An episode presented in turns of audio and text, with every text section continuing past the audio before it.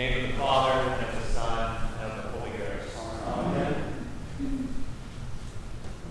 Be not therefore anxious, saying, What shall we eat? Or what shall we drink? Or wherewithal shall we be clothed? For your heavenly Father knoweth that ye have need of all these things. But seek ye first the kingdom of God and his righteousness, and all these things shall be added unto you. If you're anything like me, then you'll know what I mean when I describe myself as a recovering perfectionist. Throughout my upbringing, my family knew both times of plenty and times of very great need, very great lack, very great want. Perhaps it was the product of being the firstborn. But while I was growing up, I was a very anxious kid with a tendency to worry, and as an adult, a persistent temptation for me has been always to look out for what might happen, or ever to wait for the other shoe to drop. to be sure, the modern world has a great many matters with which we might be concerned. Even a cursory glance at world events would give us more than enough reason to be apprehensive. But many of us do not need the distant specters of political strife, religious persecution, and economic disaster to fund our worry banks. For those of us who are persistently tempted by anxiousness, we can find sufficient fodder in our own friends, families, and finances. The gospel lesson for this morning is there to meet us in such circumstances. In the times when we are harried by the conditions of life, when we expect the worst is just around the corner, and when we attempt to stabilize ourselves, or even when we are trying with all our might to conceal from others our own profound insecurities. When we speak of anxiety in this context, though, we're not talking about any of the sorts of neurological disorders or psychological conditions that may afflict a person. The gospel is not suggesting that those responding to trauma or who are experiencing an illness should simply get over it, nor attempt to supplant the wisdom of medical and psychiatric fields.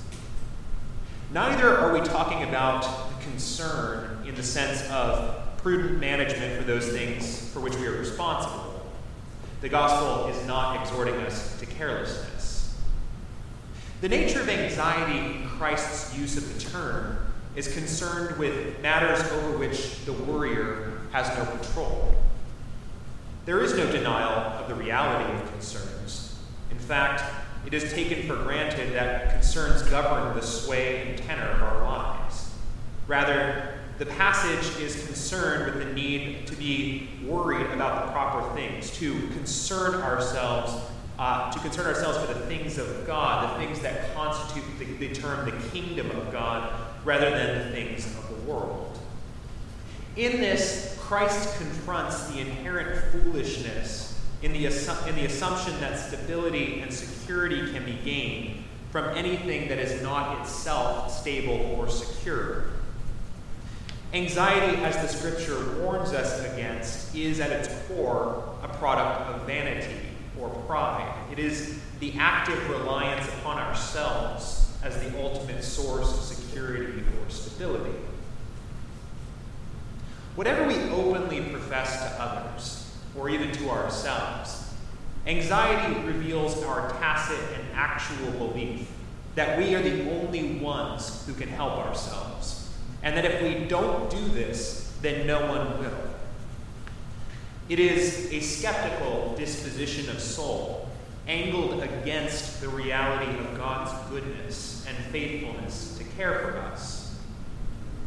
When we possess this, eventually it trickles down into a similar regard for everyone and everything else. If our ideas about the source of all life and the source of all things is so marred, how can anything else hope to escape? But all of us knows deep down that we don't have what it takes to be the gods of our own worlds. The, this inner conflict, this realization, produces at first panic and then a restlessness of soul. to attempt as finite beings to be all things in all places, we are bound to be tossed about to and fro until we become exhausted. At last, we collapse into despair. This is the tragedy of pride and is the ultimate goal of the devil to get us to attempt to be everything so that we end up being nothing. Because anxiety is a product of pride, its defeat is in the corresponding virtue of humility. We must learn to view ourselves correctly as limited by things outside of our control. We have to admit that we, in fact, make lousy gods over our lives and then renounce this title. We, in turn, will learn to worry about uh, and view ourselves and act prudently with what lies within the abilities and place that God has granted to us. And we will learn to trust Him, to remember the many ways He has been faithful, and to look for His provision in our ongoing needs.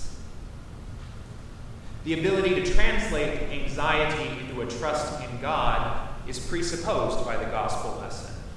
It is an attainable feat and is in fact accomplished through obedience to Christ's exhortation to seek first the kingdom of God.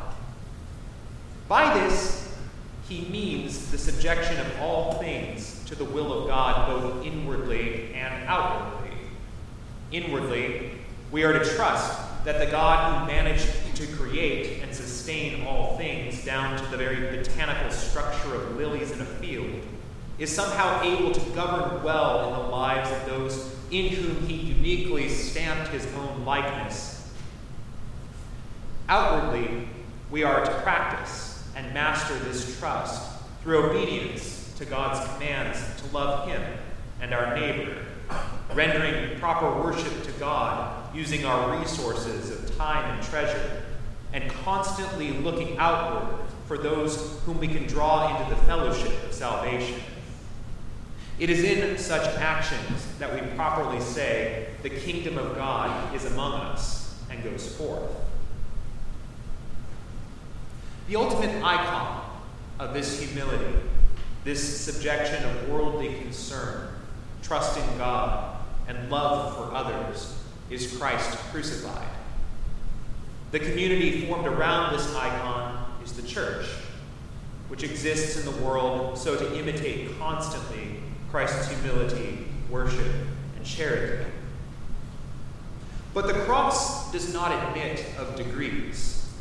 St. Paul's point in the epistle is precisely this the Christian life is defined by sharing in Christ's crucifixion, and it will have either all of us or none of us. Just as one cannot say, I am kind of crucified, one cannot properly say that I am kind of a Christian. The fullness of the Christian life in this life may lead us to think that it is a hopelessly unattainable ideal, only to be found in some great beyond or in the afterlife. But Christ's message in the gospel is clear. Our Lord's profound and singular trust in the Father is the path that is set out for us to walk in right here and right now. To those of us who are anxious, God asks first whether or not we will trust Him. Will we take Him at His word as it comes to us in epistle and gospel? Will we profess a faith in Him? Will we trust Him to bless our, bless our offering of ourselves, our souls, and bodies? Will we then approach Him and on our knees look up to receive of him our daily bread, and in it find the source and sustenance of a life so stable and so secure, so that it will heal our worried and wearied hearts. Will we then apply this pattern of giving up ourselves to Him and His purposes, and apply it to every detail of our lives, and especially in those scared and secret corners of our souls that we are afraid to show. If we will turn again by saying yes to these questions, then let us hear our Lord and take Him at His word when He says, Be not therefore anxious, but seek ye first the kingdom of God. The name of the Father, and of the Son, and of the Holy Ghost. Amen.